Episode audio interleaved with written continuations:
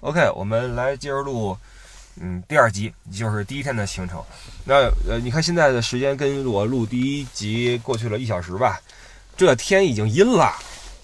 刚才一阵妖风，树上很多东西被噼里啪啦的吹了下来，完了，眼瞅着外边就凉了。为什么呢？我这不是停车场吗？很多人回来开车门取衣服啊，裹上围巾就走了。这就是云南的天气，有太阳的时候特别晒，特别热。太阳一没就冷一块儿啊，再一起风就又冷一块儿。完了，这回我们又赶上了这很久不遇的寒流啊，能够让四季如春的云南都开始有有下雪这样的反应。然后刚刚我看朋友圈里面很多人说成都下雪啦，龙泉山上已经是银装素裹了。这这这这个寒流真的是很厉害，但是对我们的行程也有影响，因为我们今天晚上就要到元阳嘛。那实际上在那块儿的话，嗯，看日落跟看日出都是一个很壮观的事情。那如果是这种天儿的话，就悬了。实际上我有心理准备啊，那显示的就是那呃降水概率百分之七十，然后阴天嘛，也没办法，这个寒流下来的话就没办法。而且我实际上我之前甚至想过说在元阳要不要待一个两个晚上，因为万一一天不成再等一天。但是现在一看，幸亏没有做这个决定，因为这个寒流会持续个三四天。那你想吧，如果你跟那儿耗了两个晚上都是下雨，得多崩溃！那块儿又不像你在城市里面，你说可以在别处玩会儿什么的，它就一梯田，你逛完之后怎么办呢？然后还好，我们就一晚上就走了啊。然后到了行程的最后一天的时候，这个寒流就过去了。我看到版纳气温就二十多度了，反正看吧啊，一路上我们随走随看啊，就出来玩，心态非常重要，千万不要怨天尤人。一定要那个掌握好心态。好，说说第一天都干了什么。第一天早上起来，先奔云南省博物馆。实际上，很多这种省会城市都有两个博物馆，一个是省博，一个是市博，对吧？你像成都的呃四川省博物馆和成都市博物馆。呃，云南呃不昆明市博物馆我没去过。但是目前为止，我觉得云南省博物馆是非常非常好的，比四川省博物馆要好很多。就是川博比那个成都市博物馆要要要不如啊，我的感觉。而在云南省博物馆，我的印象非常好。呃，一个是我们去的比较早，人并不是很多；再有一个，它的规划非常好。呃，你一看是经过设计的，它不像那种呃这么说吧，就是你逛商场的时候，你会有一种很直观的感受，就这个商场它的建造年代。嗯，比如说北京啊，北京你去呃双安商场，你懂我意思吗？叫双安当代早期的那个蓝岛啊，这种当时特别牛的商场，当时觉得特别爽，对吧？特别牛。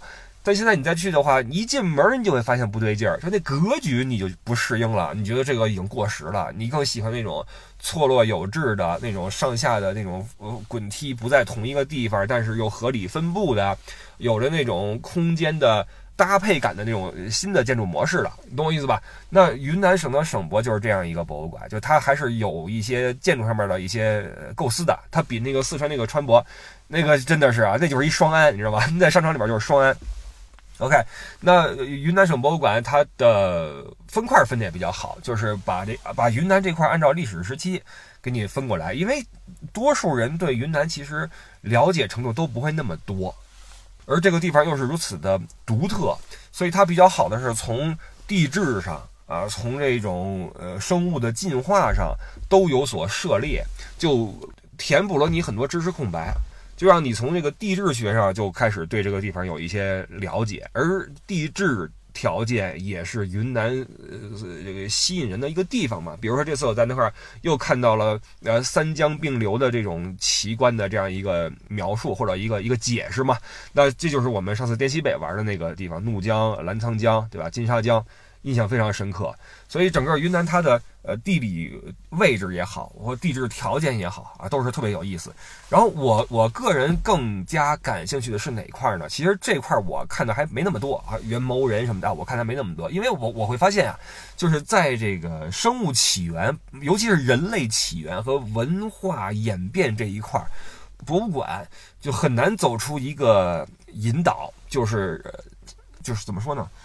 就文化。独特性的引导，就是大家都不希望自己的这个文化是源自于他国或者他个文化圈层的，在有假说存在的地带呢，就会出现一些争论了。那么这些争论，其实你能看到，呃，大家嗯都在找一些对自己有利的客观事实，然后再宣称我们这种文化的一种独特性或者独一性啊，就是我们这儿是要么是最早的，要么是最牛的啊。总之吧，就得得占一样吧，占一样。所以这块我也没有太细看，就让假说继续存在吧，因为。你说实话，这个已经跟你的阅读量没关系了。你看这本书就这么说，那本书就那么说，你又不能亲自考古去，对吧？你怎么弄的？这块我就跳过去了。所以我是直接从那个南诏国开始看的，南诏跟大理这块开始看的。呃，因为呃云南这块的历史呢。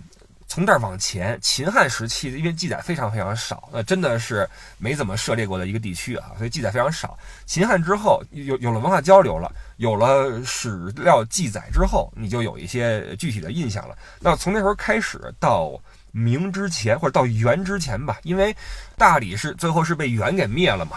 元时期的这个地区的史料就没怎么被这个省博所记载，是从明开始就有了一个比较大一统的感觉了。就所以从从元往后，就我就也不怎么去主动去看了，因为你虽然说大一统了啊，大家都都都一样了，但是你会发现就又是儒家那一套，就就就你就没觉得没有什么独特性了。所以我着重看了一下从南诏到大理这几百年的事儿。啊，那从早了说就是那个叫细奴罗吧，建了南诏。实际上，南诏这个这个词儿呢，我从上次自驾的时候就呃很多次看到了，因为当时是想去那个剑川石刻。南诏跟大理时期本地因为这个宗教的发达，这块给我一个什么想法呢？就是很多时候你会发现在呃中央集权没那么有利的时候。换句话说，在律法呀，在这个章程啊，在各种呃行政上的规定普及之前，实际上人们也是需要另外一套东西的。那这个时候，宗教往往扮演一个很重要的角色。比如说，在南诏时期的佛教，包括在罗马帝国覆灭之后的基督教，这些宗教帮助人们在俗世的生活中建立了一套价值观，或者说精神的信仰体系，能够呃，咱不说指导吧，但是能够为你的。世俗生活提供一些帮助。那么，正是因为佛教在这个时候开始变得呃兴盛，所以在南诏跟大理期间呢，在云南地界之内啊，出现了很多以宗教为主题的石刻。这些石刻是非常漂亮的，它跟北方那些石窟还不一样，它气势上没有那么恢宏，但是很精美，而且色彩很漂亮。上次在滇西北那圈儿，因为时间少了，所以没能去往剑川去看这些石刻，很可惜。但是这次在省博。有那么一个区域，它我不知道它是原原版的给搬过来了呀，还是说复制了一块啊？一个拐角处做了一个那个石刻，要么是一比一，要么是原版的，啊，真的是非常漂亮啊，人物特别的生动啊，展现出那个时候的一个工艺水平。呃，说实话，其实博物馆看多了之后呢，你对人类的这种工艺啊，呃，是有一定的感慨啊。比如说，我那个时候的人已经能做的这么精细的一个什么啊？你在。各个地方的博物馆都有这种感慨，在西方的，在东方的，在欧亚板块中部的，你会看到，呃，人类文明它其实在各个地方都在往前发展，并不是说只有哪块是最牛的啊。你你看多了之后，你发现其实很多地方都很牛。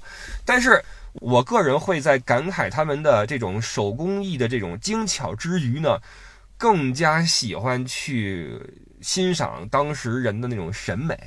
就不论是色彩搭配，还是面部的对人物的那个刻画，还是整个那个画儿也好，或者什么的那个布局，哇，真的是特别的漂亮。我特别喜欢看南诏时期的那个那个石刻，所以这次去的话，好好的把南诏跟大理的那个过了一遍。大理大家可能因为那个《天龙八部》，对吧？对段氏比较的有这个概念。实际上很多，就金庸先生他牛就牛在他能够把他的故事跟史实结合在一起，所以你能看到很多。真实历史存在的影子，在他的书里面。呃，你比如说大理国的这段思平啊，建国到后来的段什么什么段什么什么哈，然后从南诏是怎么到的大理，大理是怎么没的，包括南诏大理跟唐之间的关系哈，这个相爱相杀呀，因为当时不只是有这两个势力在对峙，还有第三个势力就是吐蕃在北边那个西藏那边，所以南诏为了自己的这个安危，不得不在这两大势力之间做取舍、做平衡啊，也是一个很有意思的一。一段史实，实际上是呢可以拿评书去说的，甚至啊这个各种的这种呃心理活动啊，这个几代人之间的这种东西啊很有意思。包括那个时候南诏的这些一些这个文化呀，已经是可以去咂巴咂巴了。这一块我着重看了一下，所以之前的啊人类起源啊、呃地质啊，我没怎么看。其实因为时间没那么多，这次是两个。两到两个半小时吧，这个这个时间，我们也没有去约那个讲解员。实际上十点钟开始有一个免费讲解，你可以跟着走啊。如果你们去的话，可以可以跟他们那个免费的关导去跟一趟，或者自己请个讲解员啊，一个人一百多块钱听一下讲解也可以啊。这次我们都是自己看的，然后还有一些朋友租了一个就几十块钱租了一个那个叫 AR 的讲解器。一个眼镜戴在脸上，它可以根据你看的方向给你演一些东西在里边，包括耳边会有一些讲解器。呃，但是据说这个效果没有那么好，因为首先一个就是它的讲解可能没有那么的细吧。呃，就是说实话，任何讲解器和这个嗯有声的东西啊，都无法替代一个真正的人面对面跟你去说，这是毫无疑问的，这根本替代不了。再有一个就是它有一个硬伤，就是如果你自己。本身已经是那个戴眼镜的人的话，再戴一个那玩意儿的话，你就有点不堪重负了啊！这是很多咱们的人给我一个一个回馈。总之，这个省博这块啊，中间的啊，从秦汉到唐，哎，这块的云南的历史是很有意思的。然后，就还有一块值得值得一看，就值我我自己比较喜欢，就是新中国成立前后。这个地方实际上，云南也是，呃，不论是革命的积极性，还是他们当时的一些成果吧。呃，你别看这个地方是地处中国的边陲，实际上，你看，不论是四川，还是呃贵州，还是云南，这些地方在这个有关家国大事这方面的事情上，从来没有含糊过啊，表现都非常好。然后这个地方还有一个特点是什么呢？因为它也占了一个地处偏远地带的便宜，就是因为你像那个时候，不论是印度啊、缅甸呀，都已经是殖民地了。然后中国在半封建半殖民地的这个道路上呢，是因为是从东部沿海地区开始的，所以往里走的话，就会一步一步走过来，会比较慢。但是这边它因为挨缅甸近，所以反而比内地很多地方率先接触到了外边的文化。你比如说。呃，蒙自的云南的第一座海关呀，包括滇越铁路的这个云南对外通道啊，这都是二十世纪初期，一九零几年就开始动工了。所以在这个现代化这一块，尽管说云南地处偏远，但是呀，脚步还真的不一定比内陆城市要慢啊，这反而是一个近水楼台啊，这挺有意思一点。所以就像我之前说的。云南这个地方，它真的是非常的独特，它多少是有自己本土文化的本土信仰的影子和根基存在。所以，尽管说汉文化入驻之后已经是扎根了。但是至今还是有自己的东西，然后呃这个气候独特啊，这个吃的东西也独特，然后就是近代史这一块啊也很独特，所以这个这个是很有意思的啊。完了最后这块呢，我在博物馆这块看到一个故事，挺有意思的，是呃一个法国人啊叫奥古斯特·弗朗索瓦啊，在一八九九年，呃当时他四十二岁啊，带着一大堆相机跟这个底片，到了这个昆明，在这儿一住就是好几年。走遍了昆明附近的这个大好河山啊，包括什么各种的城镇乡村啊、寺庙道观，呃，接触的人也是上至总督巡抚，下至凡夫走卒，他什么都知道，可以说是一个云南或者说中国通。完，你知道那个时候西方人他游历四方，喜欢什么？喜欢记录，所以他就用大量的底片记录下了一百年前、一百多年前云南昆明的样子。完了之后呢，他就跟很多其他的洋人一样，遭遇到了灭顶之灾，因为这个义和团是吧？扶清灭洋，就来了啊！杀洋人、烧教堂，就就来了。这位大哥赶紧就就跑吧，对吧？走的时候这个仰天长叹呀，说这个别了，昆明府不得不回到故土法国。走的时候很多东西就付之一炬就烧了，但是。还是留下了一些这个照片的底片。然后，一九三五年，这位先生就病逝在法国。到了一九八五年，这又过了五十年，他的家人整理他的遗物的时候，整理出了上千张百年前的昆明的照片，黑白照片，全数送给了中国。所以，今天在云南省博物馆能看到很多这个弗朗索瓦先生，他他有个中文名叫方舒雅。呃，方舒雅先生。记录的当时的一些情景啊，非常的生动啊。就实际上当时确实，呃，你你在这边的这个博物馆里边能看到很多很多外国人出现的这种痕迹。你像飞虎队时期的美国人、远征军作战时候的这个英国人，记录下中国那时候的情况的法国人啊，这当时这个反正就这么个情况啊，不多说了。好，这个我们先说到这块啊，我准备去吃点东西去了。吃完饭之后，我们找个机会，今天晚上到了那个哪儿，继续再录第一天的行程。OK，各位，我们继续来录音啊！这一晃已经是啊，上次我们才是旅途的第二天，我在录一些这个节目，想着是随走随录，那之后的事儿不就少一些吗？结果时间一晃，今天已经是旅程的第七天，也就是最后一天了。明天早上起来，其实是今儿晚上，今儿晚上一顿晚饭过后，大家就要挥手作别，然后各自明天回家，我也会回到成都，那就期待下一次相逢了。中间真的是找时间也找不出来，要么就是比较累，要么就是到的比较晚，要么就是事儿比较多啊。总之，要么就是那个环境不适合录音。呃，就好比我现在，朋友们，我现在是在中科院植物园，这是距离西尔本纳市区一小时的一个景点，五 A 景区。那朋友们进去了，我说我今儿我不去了，今儿我要上午我是录音，下午我要剪辑。朋友们，今儿周六，明儿就要上节目了啊，所以比较头疼。那在停车场，我现在是那这块有很多那种城里边就是所谓的包车来的这种小团儿，那司机们就像以前我们坐四间岛一样，把人往这儿一放，我们就跟车里休息。那我边上就有一些司机，窗户一开，你知道这儿的温度跟湿度还是比较高的，所以你不开窗的话肯定受不了。他们把窗户一开，然后把脚啊翘在那窗户边上，就很惬意的在休息。那我这录音这事儿，我可不能让人人人人听见啊！让人听见的话，这事儿做不成了。所以我这儿得把窗户关上。把这边司机啊给防住，那边那车上没人啊，所以右手边这车窗是开的，呃，天窗开了一条缝儿，保证我能生存啊，能生存。然后这样的话，给各位来继续来录音。上次我们说到的是第二天，对吧？那我们接着说，其实这中间有好多好多事儿啊，我们慢慢来说。然后包括这块会有点噪音，其实这是一个环境很好一个地方，后边是小河，然后还有一些树林，你知道。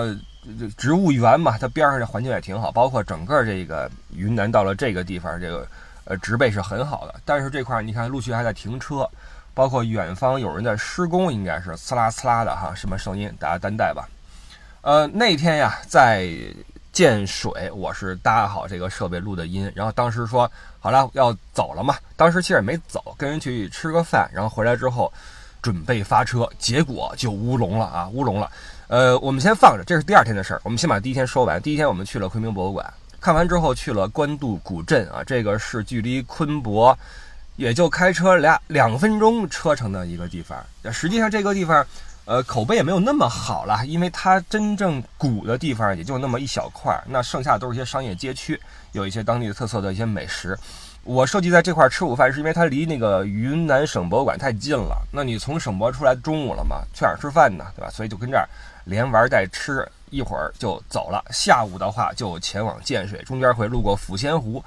抚仙湖因为李健那首歌嘛，就让很多人比较熟知。那上次我我自己去玩的时候去了一些地儿，然后我会觉得这个湖周边啊，它的这个规划不是很好，就路很破很破，而且景区的规划也比较原始啊。那这次就去了一个，在我看来应该是这周边已经是规划的非常，就相比较来说非常好的一个景区了，叫鹿冲风景区啊。鹿就是那个福禄寿的禄，完了冲是充实的冲，这名儿倒挺喜庆的啊。鹿冲风景区里边有一个小山叫笔架山，那还有一些沙滩，想必也是人工的，因为这个湖区它不太可能出现沙滩嘛。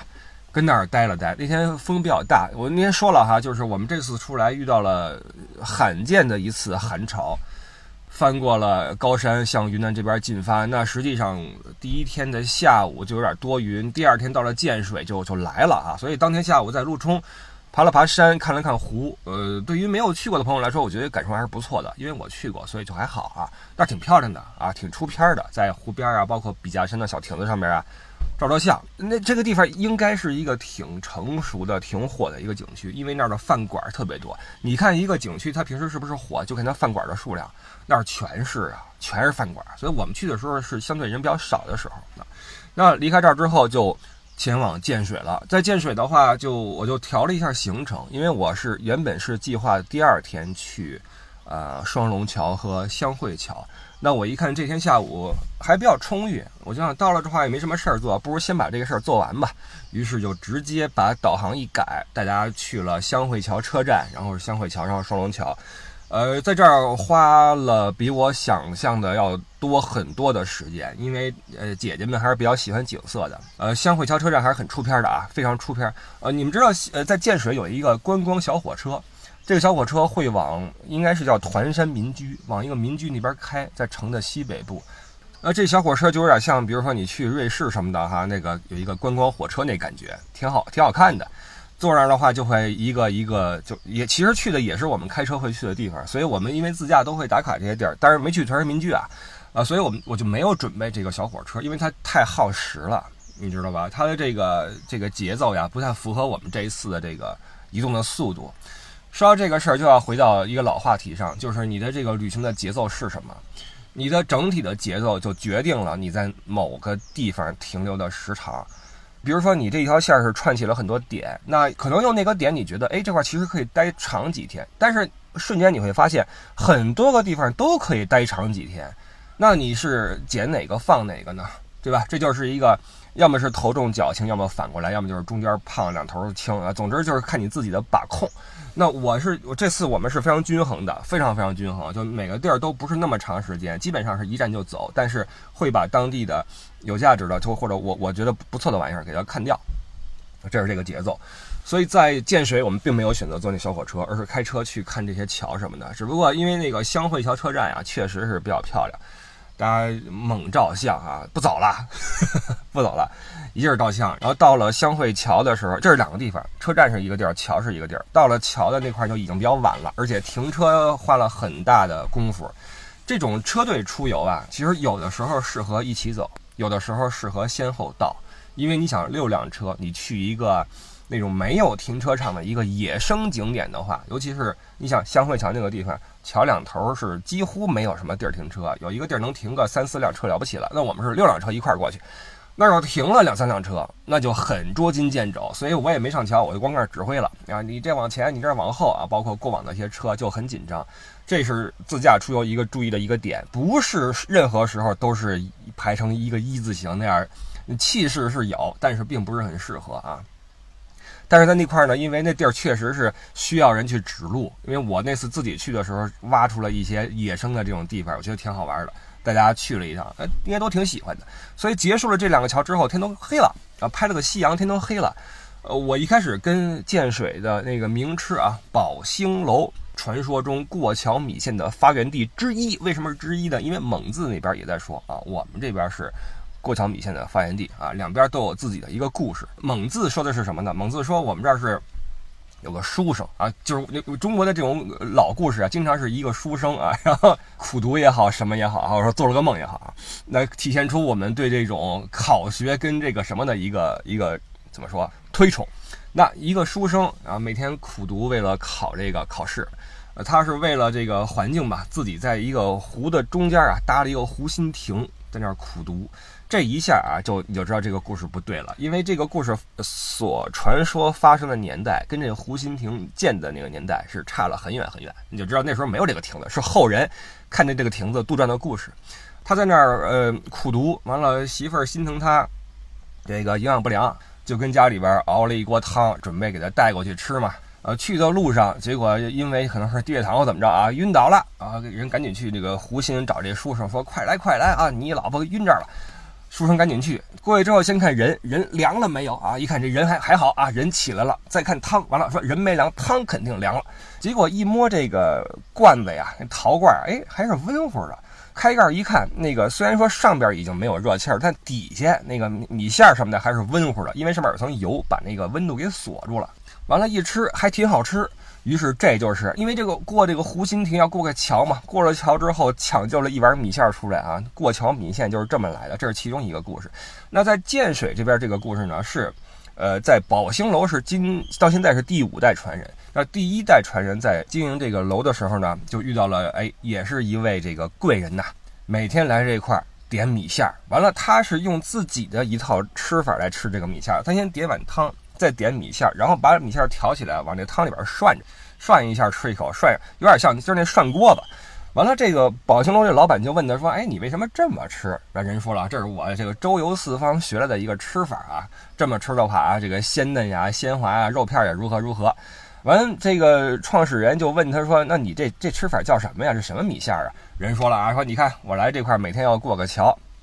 我这桥也过来了，是吧？人也过来了，就叫过桥米线吧，就这么来的。呃，这就是这个建水说和蒙自说啊，这两个地方对于米线的一个说法。但是这也不重要，重要的是好吃就行。呃，实际上我想说的是这个宝兴楼啊，宝兴楼，因为上次我们的呃李姐啊请我吃过一次，然后当然我我之前知道这个大名，只不过我人少的话去，我觉得点不了很多东西啊，所以这次我就提前打电话，我说，哎，我这儿有二十一个人。能不能坐下？人说能，我说是分成两桌是吧？你如何如何？人说不用，一桌给你装下。我说哇塞，你们这楼可以啊，还能坐二十一个人一张桌。他说你放心，什么时候来啊？如何如何？我说好，这个约好了时间，约好了地点，就往那儿走。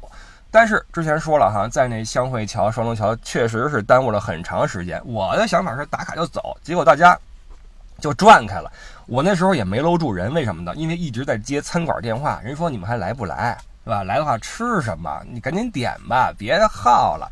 还加我的微信，给我发菜单过来，让我现场点菜。我这车一停，我赶紧点吧啊！先把这个餐馆稳住。完了，我说点这个菜。当然，在这块其实我有一点这个在欧洲那边的习惯，就是这时间卡的特别的准时，因为我怕这位子没了，所以我一直在跟他确认这个位子，然后点菜。你知道，朋友们，呃，点菜是门学问，点好菜更是个技术。呃，你要说给一家人点菜还好说，三四个菜啊，三荤一素，两荤两素啊，来一汤行了。二十一个人的菜，这可怎么点？真的，而且说真的，这边这个菜啊，呃，超出了咱们的认知范畴。朋友们，说实话，这一路吃下来到现在，你要问我吃了什么，我我基本上没概念，因为这菜名咱也不认识，吃到嘴里这个味儿也没尝过，你知道吧？所以在那个。宝兴楼，我就在车里边坐，他们去照相，我跟车里坐着看菜单，一个一个看，一个一个翻，那就照着特色来吧，咣叽咣叽咣叽，点了这二十一个人点了十九个菜还是二十个呀？反正点了一圈儿啊。我让我点了一些之后，我说这么着，我我我点不出来了，剩下的你给我补吧，你给我补上来。他说好，那个我们准备上菜，你赶紧过来。我说行。完了，看完那个桥。一行人浩浩荡荡到了宝兴楼门口，进去之后一坐，哇塞，那桌子气派啊，确实二十一个人也不算挤，一圈的菜。然后这个是我们此行唯一一次所有人在一张桌子上面的一一顿饭嘛。然后我说啊，这个欢迎各位什么的，当时各位都饿，当时应该是七点多了，因为我把第二天的那个行程提前了嘛，就会使得今天有点有点有点紧，大家都饿了。完了，大家听我说话，耳朵是听着，眼睛都在看这菜啊！我也看出来了，别废话了，是吧？赶紧动筷子吧！然后所有人咣一下就把那个面前那菜给夹了一块。就是这顿饭的前五到十分钟，基本上没人说话，都在吃饭。但是那个菜真的是非常好吃。所以各位啊，以后你们去建水玩，宝兴楼是值得。它有两个店，那这两次我去的都是那个紫陶街店，不远处还有另外一个店，那叫什么店我不记得了。总之你们任选吧。那个地方，它你你吃名气也好吃味道也好吃传统特色也好，包括价格都是如此的那什么。我们那天吃了多少钱？我查一下啊，我这一路上都有有这个账单的记录啊。每个人四十块八毛一，连我在内啊，二十一个人嘛，吃的饱饱的，吃的好好的，大家都说特别好吃。然后每个人四十块八毛一啊，你等于花四十多块钱，你吃了二十一个菜，二十个菜，你想想这是什么感觉？吃完之后就回到酒店去休息了。那这天确实是因为大家比较辛苦了，所以就基本上没有人去往紫陶街夜市。我是特地定在了夜市旁边。呃，走路也就是三分钟、五分钟距离的这么一个地方啊，那地儿挺好的，因为在建水，建水不有个古城嘛？上次我是住在了古城里边，但是我我我回想起来，我觉得没什么必要，就是里边它晚上也没什么东西，也就黑了。呃，它这个古城其实也不是说胜在街道啊、建筑什么的，而是胜在里边的一些景点，你知道吧？它很大。所以就没有那么多必要住在里边，里边停车费劲，所以就停在外边了。这就是这一晚上，我晚上去了一趟啊，去了趟紫陶街夜市。这夜市我是非常喜欢的，因为它是有的吃有的逛，吃是在一个大的一个一个区域啊，很多那种排档式的都有自己的座儿，这个很重要。因为之前在昆明我们不是去了南墙街夜市吗？这个南墙街夜市的一个缺点是什么？就是优点是人真的特别多啊，多到有点挤了。也就这也不算优点了啊，就是很热闹，非常热。但是它很少有地儿让你坐，你只能举着手上吃，这就有点不舒服。但是在紫陶街夜市有好多好多座位，你就可以坐那块慢慢的吃，慢慢的喝，这是一个好处。然后吃完之后可以沿着小街逛一逛，哈，就还还挺好的。呃，可惜就是那天就是大家比较累了。当然，我的目的是什么？我的目的是让第二天大家在建水可以多走一会儿，对吧？这样的话就等于是加了一个多小时的时间吧，那就就在建水可以玩的更充裕一些啊。这就是我们第一天啊，你看第一天就很充实了哈。昆明博物馆啊，不是那个云南省博物馆、官渡古镇、抚仙湖陆冲风景区、香汇桥车站、香汇桥、双龙桥、宝兴楼，晚上是紫陶街夜市。这一天下来，呃，就可想而知为什么很多人这个晚上夜夜市就没去啊，确实比较充实啊。好，这就是第一天的一个行程。这集先录到这块啊，我们下集再说我们第二天的事儿。